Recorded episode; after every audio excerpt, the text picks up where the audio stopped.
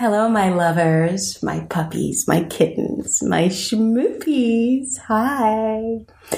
So, do you know how I often ask you guys um, if you have any fockeries that you'd like me to explore, to send me your questions, your suggestions, your requests. So, I also put out the call to friends. And very recently, I got this very interesting text from a dear friend or dear former friend who's a friend. I don't know what the fockery is between us, but there's a fockery there, but that's neither here nor there. Um, and it said something along the lines of how he's used psychedelics to discover passion, experience flow, and become bisexual. What the fockery is this fockery?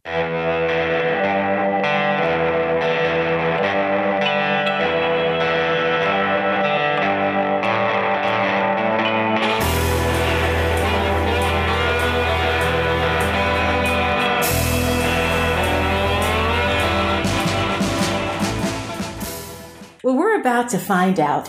I'm Nadege August, your host. If this is your first time, welcome, and here's what you can expect. If you hit that subscribe button right now and follow, you will be an automatic schmoopy. But that's neither here nor there. Uh, what the Fuckery is a podcast about the things we hear about but don't know enough about. A series of conversations dedicated to hearing firsthand from the very people whose lifestyle, truths, or concepts we struggle with understanding the very things we should know about but are afraid to discuss.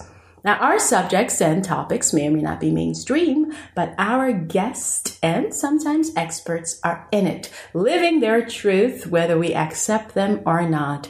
And if in that process we manage to bring clarity to you, dear listener, then thank you for being open, curious, and willing. In that vein today, my guest is Mike. Mike has a Mike. Is it okay to say your last name, darling? Of course, no problem. It's Mike Thomas. Um, Mike is very interesting uh, because of his background. I I can't I, I never like to start in the chronological order because life is messy. And as we know, it isn't linear. We do not live in a linear universe, right? But we try to make sense of time and assign things. But I'm going to bend it a little bit because it's it's it, it, it pertains to what we're doing right now and what we're trying to uncover and unpack with Mike. So Mike's background is in theology Education wise, yeah. his education and uh, you were raised in quite a w- w- it's not a fundamentalist home but it's a strict christian sort of upbringing Conservative Christian evangelicalism. Um, some folks in our church growing up would would definitely fall in the fundamentalist camp, but my parents probably didn't. But that's definitely the the kind of culture it was. Yeah sure. and what i like about mike is that he was actually a rock star christian rock star weren't you As in music, well yeah didn't you perform in like we had I, I had um, I traveled with with music groups in the college years. ah but you performed christian rock It was all Christian music. Well, no, I wouldn't say it was Christian rock. It was Christian worship music. Yeah. yeah my face is not exactly Yeah, so rock star doesn't really apply. I wish I could take that moniker, but I probably wouldn't put it in that at all.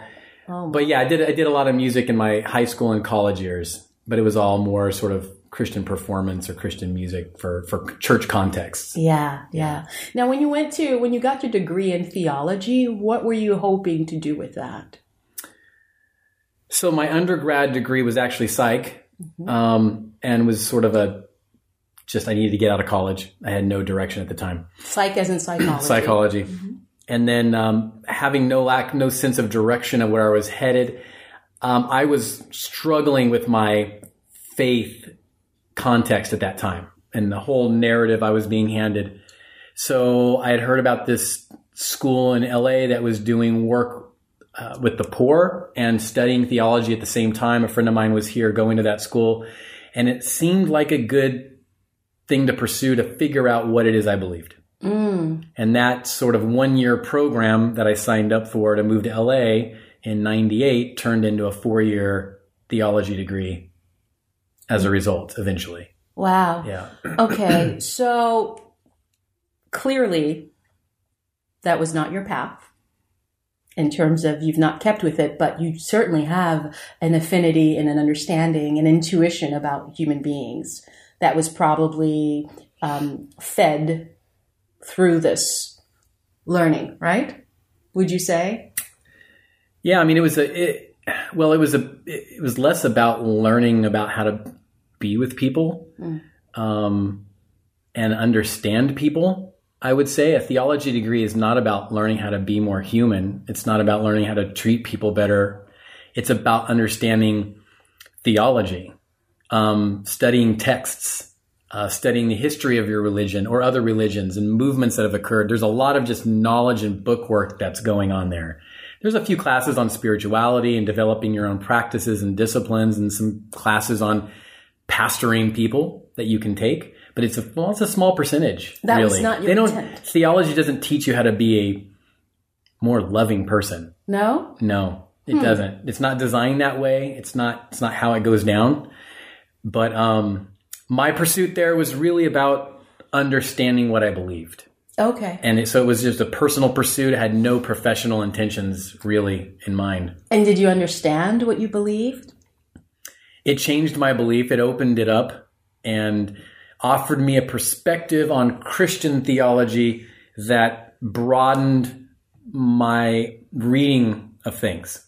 And I, I came away really understanding that all Christian, different Christian religions, if you will, or different denominations, you know, they're all interpreting things the way they want to interpret things.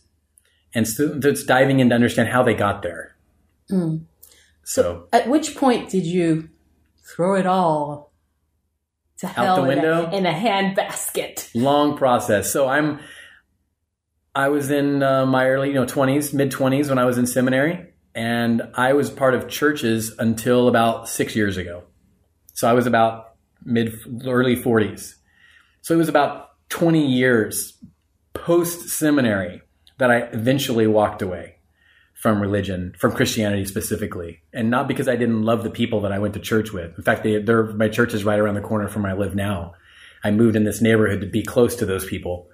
And I decided, said, I had, I had to say, I'm sorry, I just can't, I can't buy this anymore. Were there repercussions for your walking away? you lost them as friends, I gather. You Probably. do. Yeah. No, not in the sense that I couldn't call them and they wouldn't want to hang out and have coffee, but you don't, you're not buddy buddy anymore and spending your weeks and nights together because you're no longer on the same journey. Like your, your goals have changed. So it was a, it's an unshaking, it, it, it shakes your foundation when you've been a part of religion and church as its central part of your being for your entire life. It's, it's a long, it's a lot of realizing what you've lost.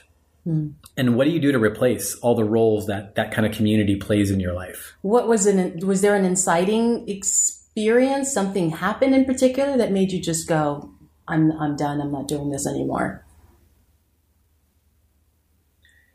There were different moments through the years. Like I had a moment where I realized several years back, maybe 10 years ago, that I couldn't pray to God and ask for things. Like, oh, help me deal with this problem or help me get this thing. I like, I don't think it works that way. Whatever God is, it doesn't work like that. So prayer became more of meditation and silence at that time in my life and listening. Which is taboo or not? no, it's just not, you know, It's how you worship. the way that the Bible talks about prayer and praying and the way that church talks about it, you know, there's a lot of talking going on with God. and I couldn't do that anymore. So there were shifts that happened along the way. Um, I also led music in church. I led worship for years and years. And I eventually, over time, the songs that I could sing got less and less. Like my library got thinner and thinner because I'm like, I can't say that anymore. Because I don't believe it. I don't believe it, but I can sing these things because they're more general and so on. So I had to strip out music that had theology embedded in them, for example. But I had a, a couple trips to Kenya where I dealt with some of the most poor people on earth that our church was working with.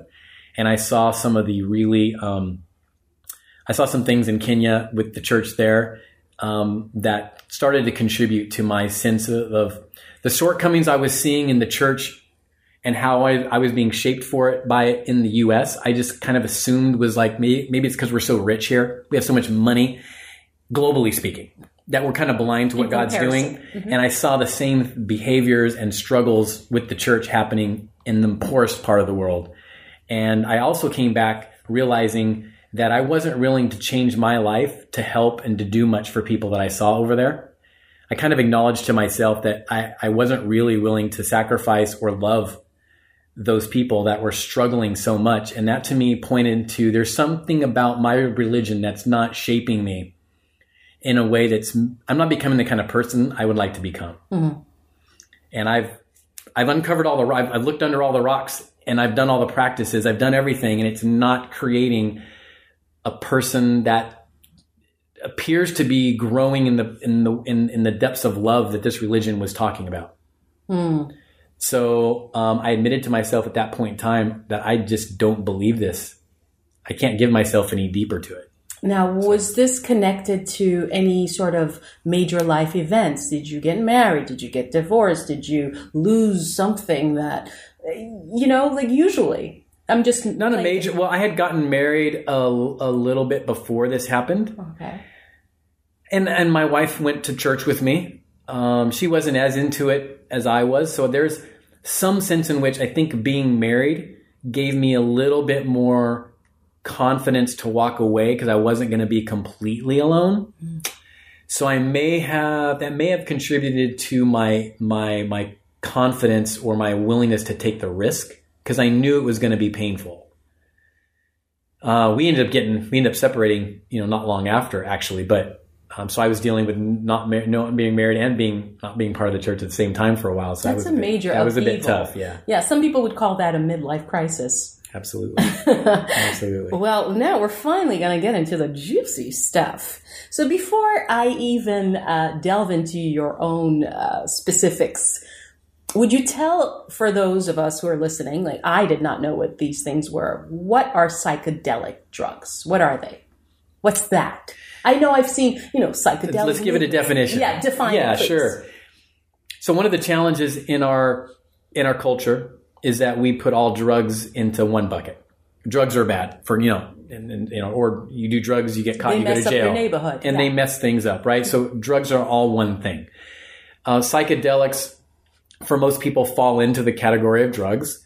Um, and if I had to define it, it's drugs are sort of anything that um, alters your state of consciousness from some angle or another. So I have a broad definition in that sense. So caffeine's a drug, Sure. right? Sugar It- is a drug. Sugar's a drug. So there, yeah. we, we take drugs all the time. So drugs, but the label of drugs gets applied to things that our culture or the government have, have decided are, are bad that you shouldn't do or whatever. So people are doing drugs, quote unquote. Psychedelics are a subset of that. So they are, um, typically they're, they're more of a plant based, um, compound. So think of shrooms or, um, or uh, 5-MeO-DMT is a drug that comes from a toad, for example. So they're they're more natural compounds that have an impact on the way your consciousness is perceiving the world. So psychedelics fall into that category of um, adjusting of consciousness. Now, something like cocaine certainly adjusts and changes your consciousness, but we, most people wouldn't consider it a psychedelic. And in part because psychedelics, I guess I'm, I'm not an expert in the realm of psychedelics, so I, I wouldn't want people to think of me as that in any sense of the term. I'm, I'm just kind of going off how I'm Yeah. coming to understand You're them. not an expert. You're someone living it. I right, and it. I'm exploring it. I'm trying to understand it. So psychedelics end up being things like, um, well, cannabis for some, most people can consider it a light psychedelic. It has psychedelic cap- capacities in certain contexts. Um, shrooms um, and the things of like Native American, like peyote, those types of things, um, ayahuasca, and so these are things that, that that take people into alternative modes of consciousness, and oftentimes with a goal to discover something about themselves, to discover something about the world, and and ideally to integrate that learning that you've done in that journey that you went on through that through that, that drug to integrate it back into your life. So psychedelic communities would talk about skillful and unskillful use of psychedelics. And uh, a skillful use is more of a an intentional integration that you're going to do as part of that taking that drug versus something you're out just doing for fun recreationally. And important things can come from that too. So um, depending and, and also you know struggles can come from that. But things like um, mdma or molly or um, would not typically be put in that category but oftentimes people that talk about psychedelics or are proponents of it or use them you'll often see that there is some experience they also have with with MDMA or with ketamine, for example. They're not necessarily considered a psychedelic, but they kind of get lumped in there because Well- people use them for integration purposes. What are ketamines? Ketamine, Oh, ketamine. yeah, it's one thing. Mhm. Um, it's um, it's called a disassociative. It's a it's a drug that um, I don't even know how to describe it, but it it changes the it, again. It's a it's a consciousness altering experience that it brings on. It's being used for actually depression treatment right now. It, it may be approved. There's ketamine centers. No, it's, no, it's it's approved. There's Oh. places you can go to now and, and have those have those treatments. oh, interesting. So it's it's it's known in that realm. Is that what they call Special K? Because I remember Yes. when I used to back really when I used to go clubbing, K. people were like, "Oh, Special K, Okay. Special K." It is Special I K. think it's the same thing. oh, okay. I could be wrong, but Uh-huh. I think it's the same. oh, wow. thing. So, Mike, Yeah. how does such an adorable, good Christian man get introduced to psychedelics? Yeah, and other drugs, right? The whole kit and caboodle. Jeez. Okay, so first of all, how many of all of these examples that you listed as you were describing what psychedelics do have you experimented with? Um, everything I listed except peyote and ayahuasca. Wow, when you I, go I in. haven't I haven't done those yet. oh, but- yet. No, they're on the they're on the agenda. You got a bucket list. Absolutely. Fucking A, pardon my French. but okay, yeah, so how, how, how did you, yeah, what the fuckery? How did you um get, yeah, how, how, how, how- does psychedelics even enter the equation So your you life? leave you walk away from the story of what the world is about and you're my The age, first mid, 40 mid years of you know, life. 40 mid 40s. Okay. and you've been you've you've bought the narrative that drugs are a bad thing, right? They're they are you should stay away from them. They harm you. You can get addicted after one one experience, and all these things.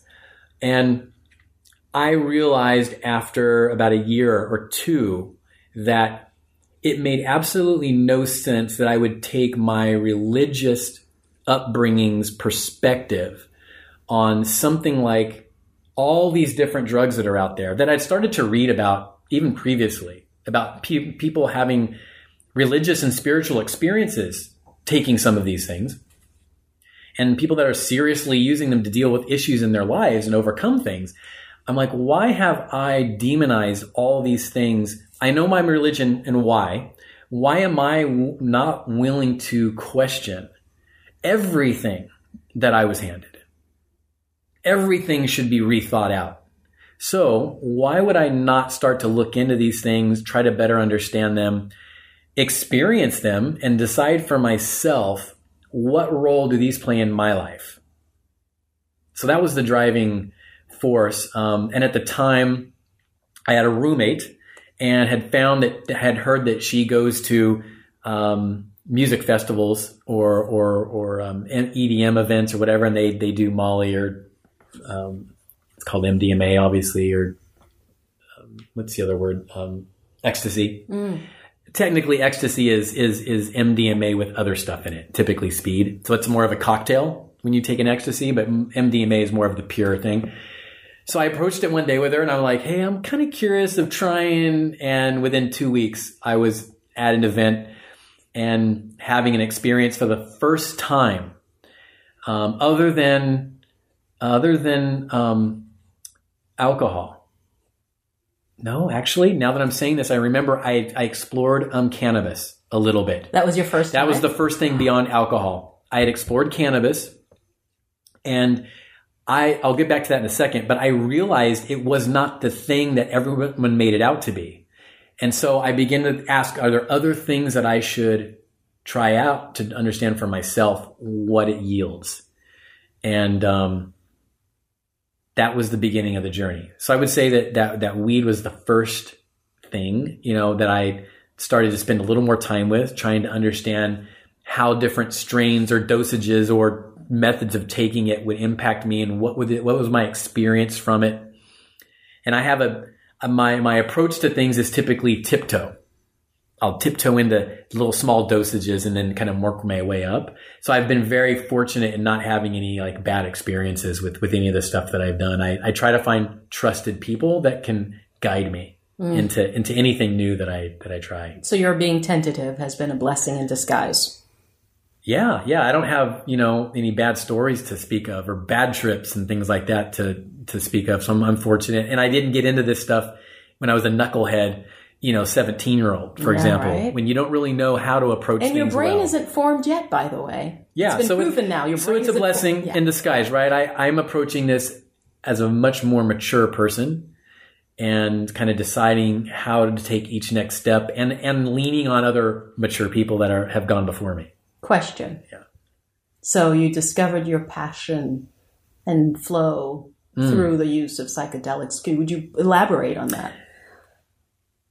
What is the passion? So let me talk about the passion first. Yes, please. Um, because it's a it's a new topic, and it, in some ways, why I wanted to tell you about it because it's it's fairly recent.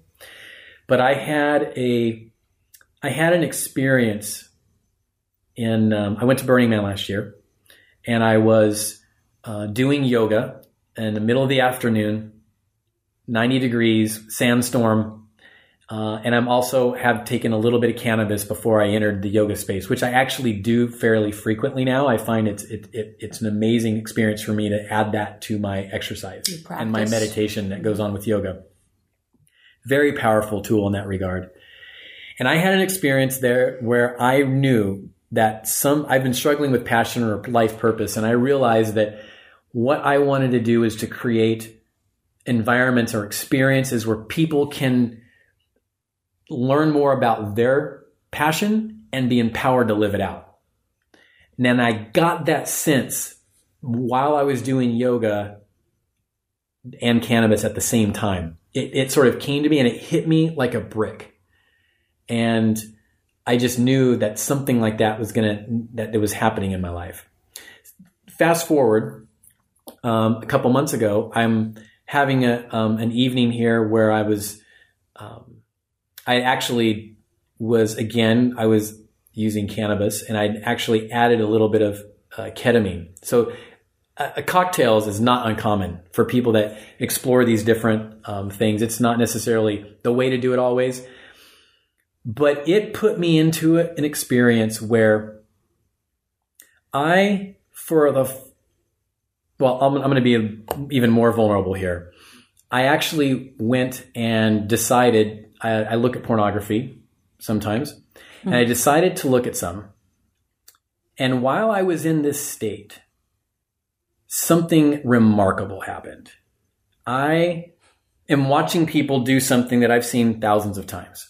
And as a, and I'm glad we covered my history because any any anything with sex outside of the marriage bed is really demonized, right? And I, I have years and years of this. In fact, there was a time when I was in grad school that I even went to a 12 step program for um, sex oh, addiction because I felt like, well, if I can't stop, you know, having sex when I shouldn't be having sex, I must have an addiction. And they convinced me I must have an addiction. Well, year, you know, year or two later, I ended up talking to a counselor and she's like, Mike, I've counseled people with addictions. You don't. You don't. You just like to. You're fuck. just a healthy. You just like man. to have sex, and your culture and your religion is throwing you into a box, and you're struggling with that box. I was like, oh my gosh, really? Mm-hmm. So that changed everything. So fast forward to this, this situation here. Even though intellectually I was like, I'm okay with what I'm watching here, there's still an underlying filter that's going on of like, how can they do this? How can they let people see them do this? How can, why, why, why do I still want to watch? Like, there's all this judgment that's going on, even though intellectually I'm saying it's technically okay for me. Well, this concoction, this cannabis ketamine connect thing, it took me to, it had changed my consciousness in the moment. And I started watching something for the first time without a judgment of right and wrong, good and evil. Mm. And I was just watching people do, do things like I'm watching people ride by on bikes. I have no judgment when I see someone riding a bike. They're just riding a bike. And I saw that activity for the first time in my life without Any charge. a judgment, nothing beyond it. And it has been, it was a life changing experience. It was liberating. It was very liberating because what it, what I realized is, is that I realized how much of my deciding what I'm going to do day to day, week to week in my life, how am I going to change, how am I, what, what I'm going to do for work, what I'm going to, all of it, how I, it all goes through a cultural, religious filter. We get, um, we get shaped at the earliest levels in our lives. And some people talk about domestication. yeah, our We tribes. Get, yeah, we get domesticated, and it, it, I realized what it would what it would be like to live without that domestication. I got touch, I touched on it for a minute, and it, what has happened is it has realized that if you can be in tune intimately with your intuition um, and your urges about what you want to do and what you desire in life, and you can touch base, touch it, pre-filter. If you can touch it without the, all the analyzing going on, because all, all the analyzing is where all the you know all that stuff comes in, you start to have a more true connection to your truest, deepest desires. And when you can connect with that, you start to get more aware of what it is you want to be about, as opposed to what you've been sold that you should be about. So I now have a very clear sense that um, we've talked a little bit in the past about that I'm starting a yoga studio that's centered around um, meditation in the context of yoga and using cannabis in the mix of that to help people drop into a, a level of meditation that's really hard to get to on an average day where you sit down and meditate for 10 minutes. It's it's very difficult to do that for most people. You have to throw a lot of tools to slow the mind down. So um, that that passion for that sort of practice has has magnified as a result of getting more in tune with what I desire without questioning it. And the other is somehow being a part of liberating people in our culture that judge themselves for wanting to have sex. And we see uh, we see orgasm as just this odd thing that humans experience. We don't give it any purpose. We don't give it anything really, except that it just feels good. And if all of life is sacred, all the things that we experience have the capacity to put us in tune with who we are, what the world is about, how to relate to other people, um, we should take seriously everything we experience as having a role. And something as profound as humans having orgasms. Our culture has nothing to say about this. Our religions have nothing to say about it. It's this big weird fact, thing. it's judged as being bad hmm? well, outside of the you know, well, especially if it's outside of sacred sacred, but even sac- I mean, even in sacrament of marriage, it's like, what's the purpose? no procreate. One, no, yeah, but why do women have them? They don't need to have an orgasm to procreate. So it, it just no one knows what to do with this, and I suspect maybe we'll talk in five years and this becomes more clear that there is a possible connection between understanding the power of orgasm and what it creates in a person and how um, how we are growing spiritually in our lives. Let's put a And, and by spiritually, I mean just growing as a person to understand ourselves in the world, who we are. right. So back to the so Yes. there's some passions emerging here that are becoming very interesting for me that I've I've never explored, and it, it's, it's these experiences on on these psychedelics that is is creating that space. It's created some opening and flow for you, It's giving me the ability to re to look at things differently. right? And be le- not judgmental, right? Right, Okay. right. You, I, I'm curious as to that experience when you were watching the porn and you realized for the first time, oh my, I have no judgment right now. I'm just watching as if I'm watching, you know, the wind blow this curtain. hmm Um, how do you, are you able to then translate that into your daily life with ease? Because you've had a breakthrough Do you are you suddenly judging less? Like, what was? I Is this am- an ongoing thing now because you've had that break? Well, what's happened is since then is I have I've ramped up my meditation practice. So, well, I I've I've had a meditation practice for about probably three years, and it's you know something like five days a week, thirty minutes in the morning, something like that. And then yoga for me, when I practice yoga, is a meditation. It's just a moving mm-hmm. meditation, right? So it's it's a pretty deep thing for me, and I'm now finding myself practicing not only that, but adding evenings in several nights a week. And the the reason that I'm finding myself drawn to that is because now that I understand that my my in, the deepest of my desires, the deepest of who I am and and my in my psyche has been a bit hidden from me because of all the shaping. The only way to, one way, I shouldn't say, the one way to foster awareness of what it is I truly want and desire and how I want to be in the world is to be, is to create stillness. So that when I sense a change in my disposition, I sense a change in my desires or my urge or I have an idea, um, if the internal waters, if you will, are calm, um, I feel it quickly, more quickly. If it's busy inside and all turbulent, I, I don't notice it. Mm-hmm. So I'm I'm now wanting to be more in tune with what it is I'm desiring at any moment in time and becoming more confident that I should trust it. Hmm. And before I everything goes through a processing before I'm going to do anything with it. And I'm now realizing that processing ha- can become, and in in many ways has become a liability hmm. for me. How so?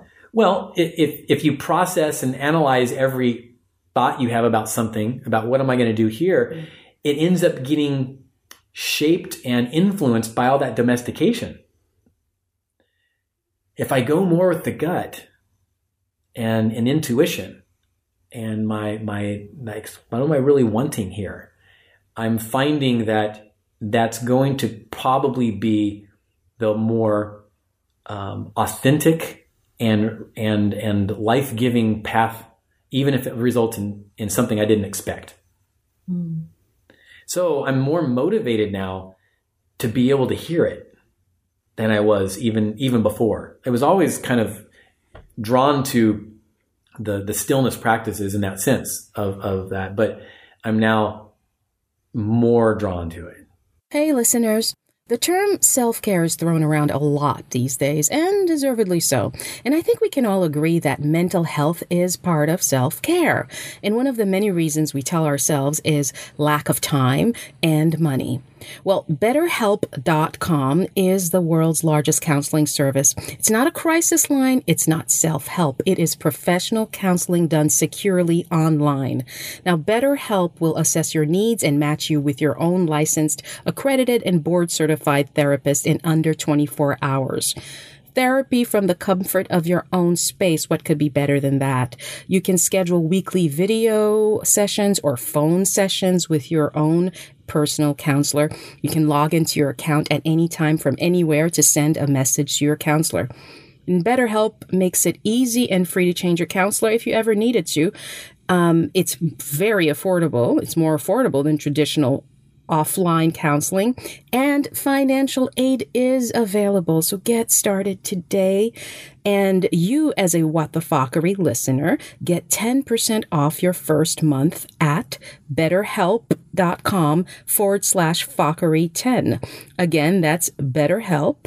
H-E-L-P dot com forward slash Fuckery 10. In fact, use Fuckery 10 as a promo code and discount code anytime and anywhere you um, use our sponsors. Okay, back to our program. And now for the martini. The martini. Yes. So you identify as bisexual. Oh, yeah. So what the martini was. um, you know, I, before I have talked about it now, I wouldn't have articulated to anybody that that's the case. Well, I'm I'm a- honored, as are my listeners. Yeah, Thank this you. is a maiden voyage here on that topic. Oh my gosh. Uh, so I'll- uh, first, before I, I I should clarify by what I mean by that.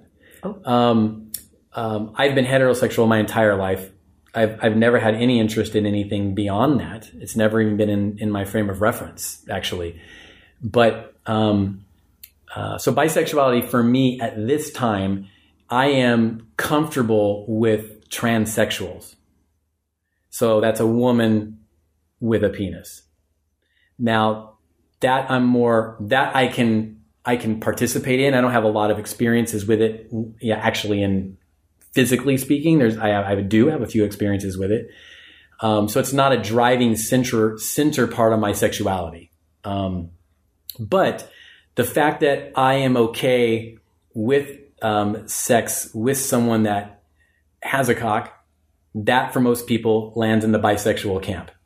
Oh, okay. So that's what I would that's what I would call bisexual in, in that sense. Sure. I'm I'm not um, attracted to being with men, for example. So if a if someone presents completely as male visually and has the part, that's not necessarily your bag. no, But if they present as female, oh, and they happen to have a penis, you're okay with that potentially. Potentially. Yeah, it depends on it would depend not anybody, but it would depend. And they typically, for me, it has to be a very attractive. Like there's a term called passable. So if if you wouldn't necessarily know that that woman has Schlong. a schlong, um, that's more that would be more inclined to what I could could be attracted to.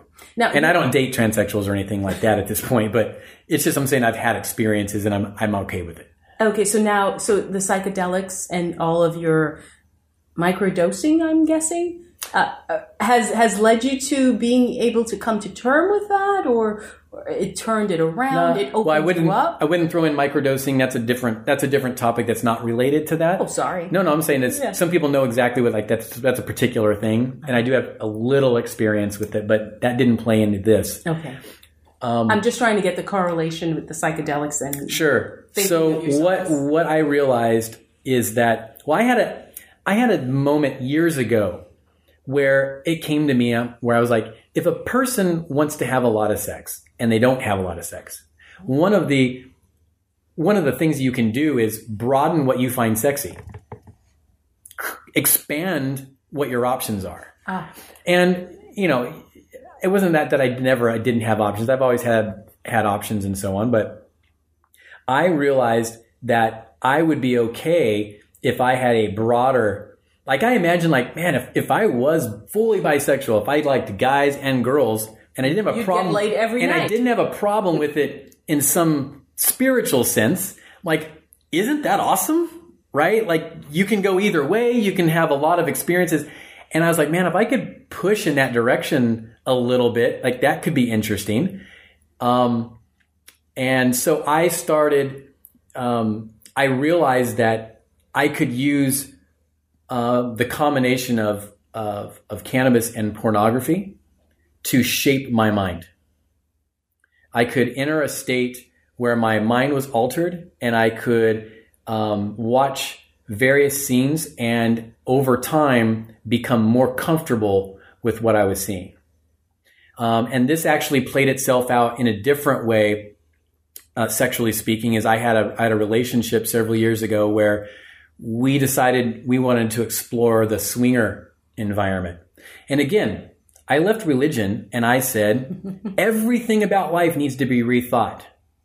Why am I willing to not consider other aspects of sexuality anymore? Who, who is telling me that's bad or wrong? So that's where this all comes in. Well, swing in the swinger environment, you have to kind of be okay with your partner maybe being with another person. And I really had a struggle with that. And I found that using that strategy of, of, of being high, and at that time I only knew cannabis. I wasn't experienced with other psychedelics. I think those could play a role, but I can't speak to that. But for me, when, it, when I entered that altered state, I started envisioning my girlfriend, if you will, doing things that I was watching on screen. And over time, and sort of being turned on in the midst of it. And over time, about a few months later, I became okay with it. And we ended up exploring that, that territory for a few years. And, and that's actually what happened. I became very comfortable with her being with other men, other women. Um, And Did she identify as bisexual? she did. She did. Okay. Correct. So I applied that same logic to the uh, transsexual space, um, more out of curiosity. And I think I had an experience once where I was watching it, and it, it, it a scene came up that I wasn't even expecting, and found myself like, oh, damn, that was confusing what I just saw. But I decided to lean into it a little bit because I'm at this in this process of my life of exploring everything and let, letting everything be more sort of objectively open to things. My love, what's your end game? Complete awakening as a person.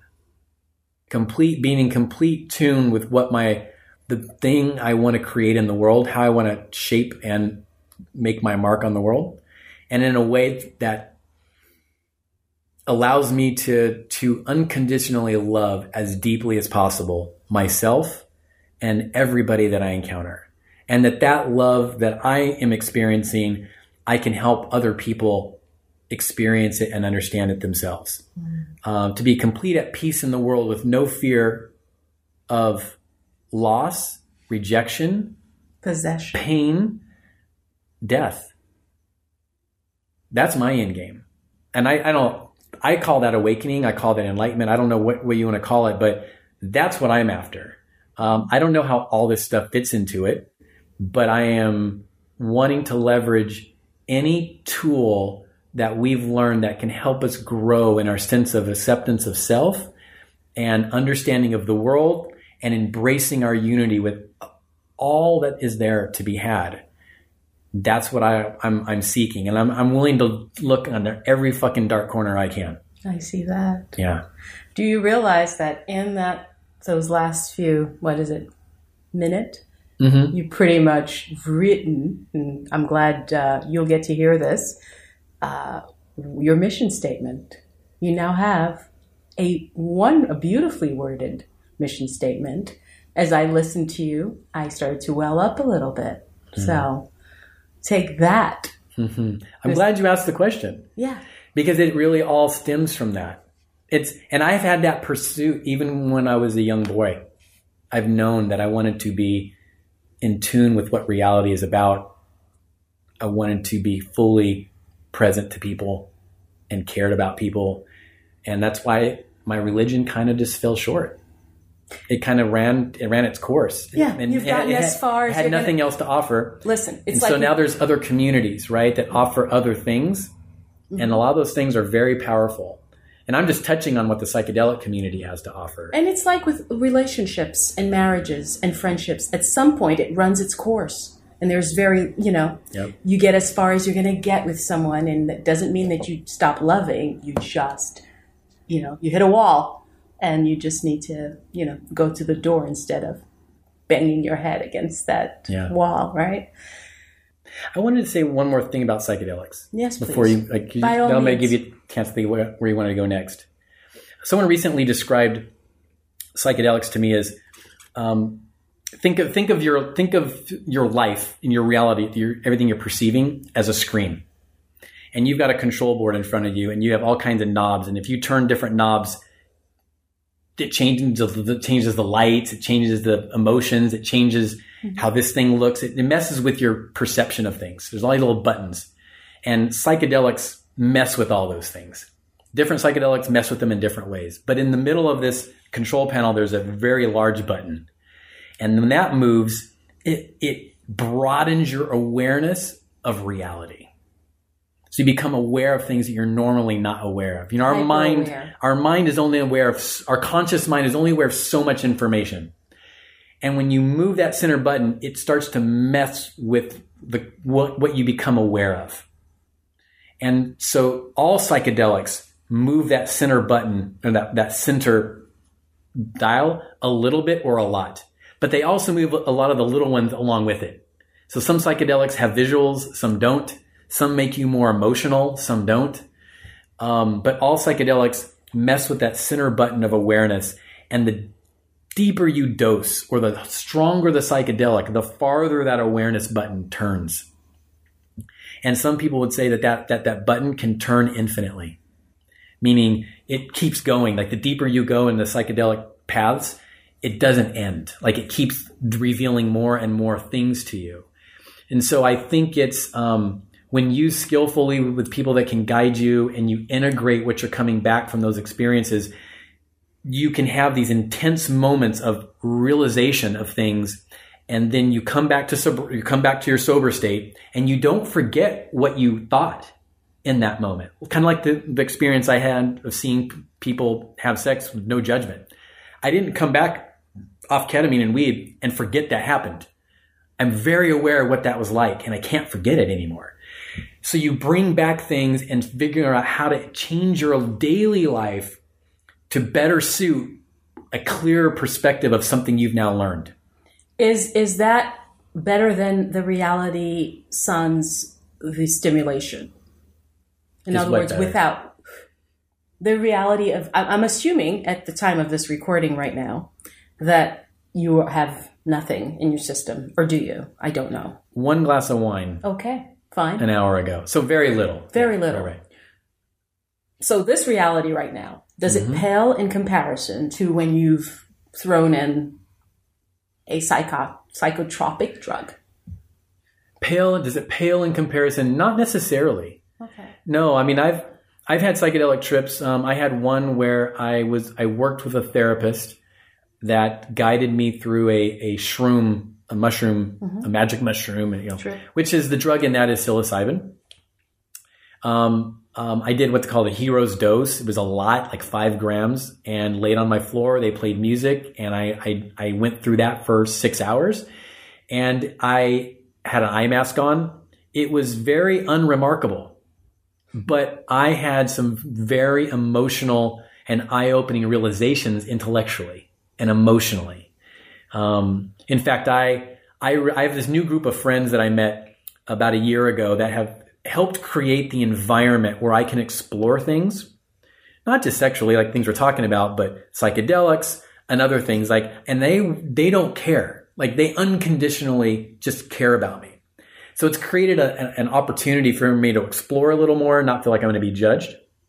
And I had the deepest sense um, at, in the midst of this journey that I love this group of people more than I've ever loved anybody outside my family.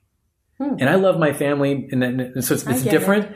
It's my chosen family, right? But it, I was so floored by how much these people mean to me, and I knew after that journey, like I was going to invest in these relationships at an even deeper level than I had before.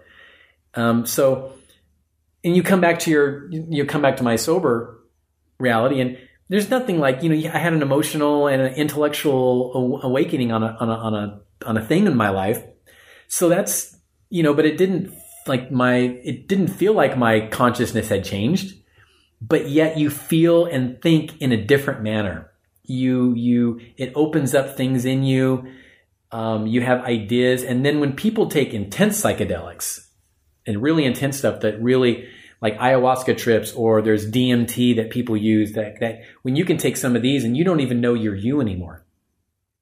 So that's a very different level of a, of a trip that you're, that you're on. But, um, some people do want to do, you know, they want to be in that state a lot, but quite honestly, most of the people that I know that do psych- psychedelics, they're, it's not something you don't want to be in that state all the time. You don't. So No. it's, it's not addictive. No. No, in fact, psychedelics are by nature not addictive. Um, in fact, they're, you know, back in the 50s, 60s, we were using psychedelics to treat alcoholism and, you know, a few other things like that because it's actually anti-addictive because it, it they, they open you up to why it is you're doing what you're doing and you start to see it more honestly. And people walk away from these things going like it doesn't they real I realize the damage it does it's doing to them or or they realize it doesn't serve them anymore so it can it can open you up to think about things from a different angle and open up sort of new pattern they call it new neural pathways it allows you to think about things in a different side and so that different perspective that's i think that's the key it's just an altered perspective on yourself what you've been doing it can change all that. Mm. Brilliant. Um, you almost make me want to experiment, Mike. Well, the important thing is to experiment with someone that you trust, that guides you into places where you feel safe. that's the best place where psychedelics work is when you have a proper mindset as to why you want to do it. And the environment and the setting that you're creating to do it in is is is built for that.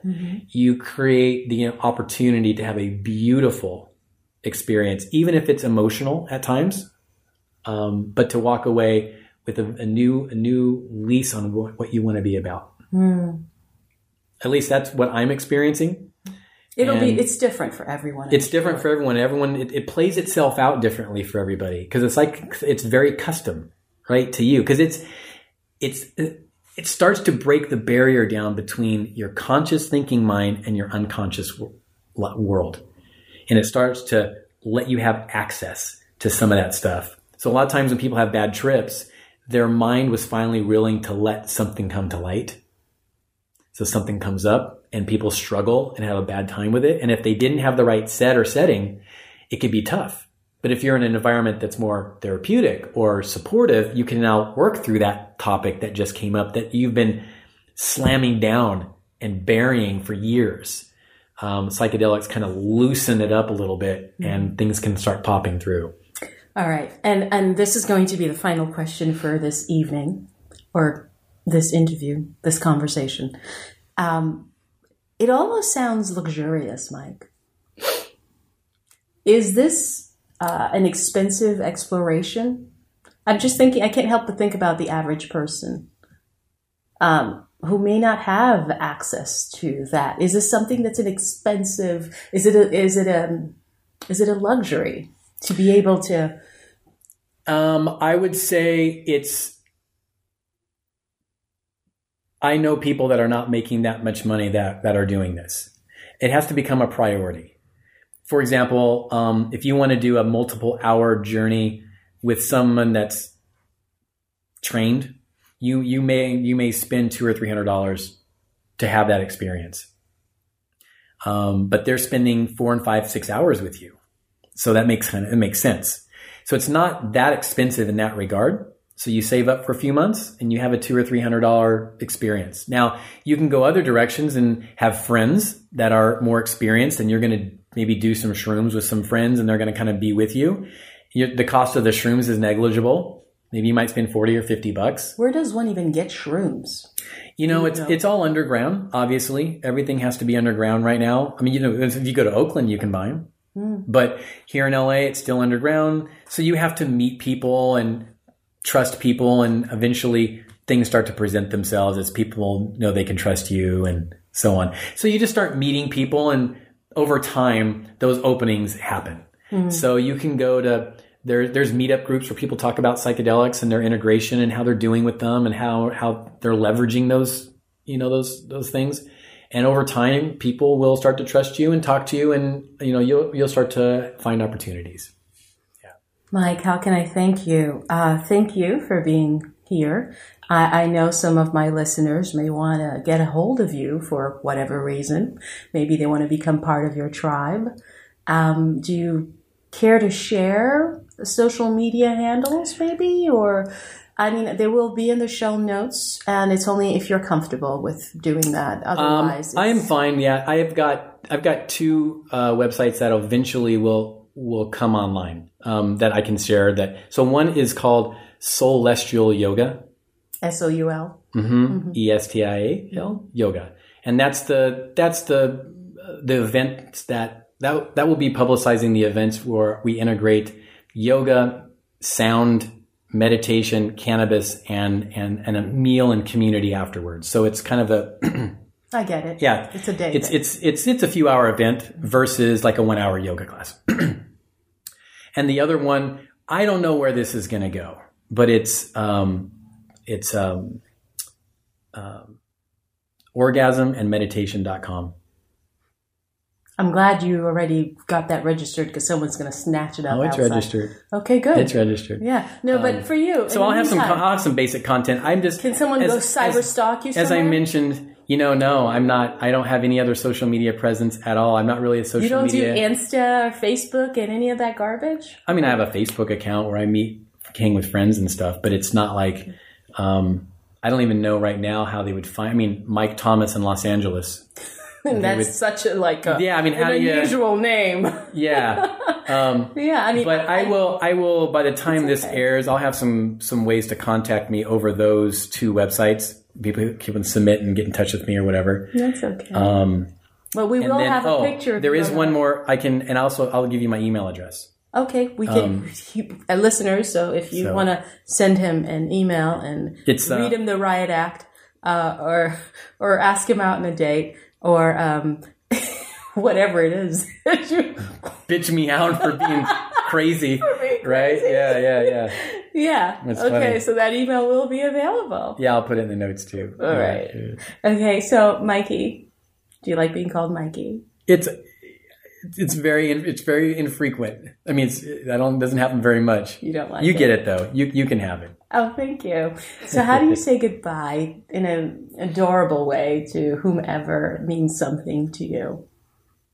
How do I say? I'm not sure. Do you have a sweet way that you say goodbye? Um, See, now this is something all of my guests do. They have to share how they say goodbye, and they get to say goodbye that way to my listeners. So, any of your lovers or or, or family, you just go peace dot bye, get out of here. All you beautiful people out there. See you later. Smell you later. We'll see you on the flip side. no, it's been it's been it's been wonderful talking with you. You say namaste? Get the fuck out of my Namaste, house. motherfucker. Namaste, see you later. Namaste see you later. I like that. All right, listeners. Namaste see you later. You can say namaste see you later. Namaste, see you later. Yay. Bye. Bye. Okay, maybe not. Why don't you hop on over to our Instagram page right now, my listeners, my lovers, my puppies, my kittens, my schmoopies, and follow and see what our guests look like and all the fuckeries we get into over on Insta. Also, we now have a Facebook page and everything is What the Fuckery. So What the Fuckery Twitter, What the Fuckery Instagram, What the Fuckery Facebook. You can't go wrong. You can even What the Fuckery at gmail.com. Okay, now officially, bye.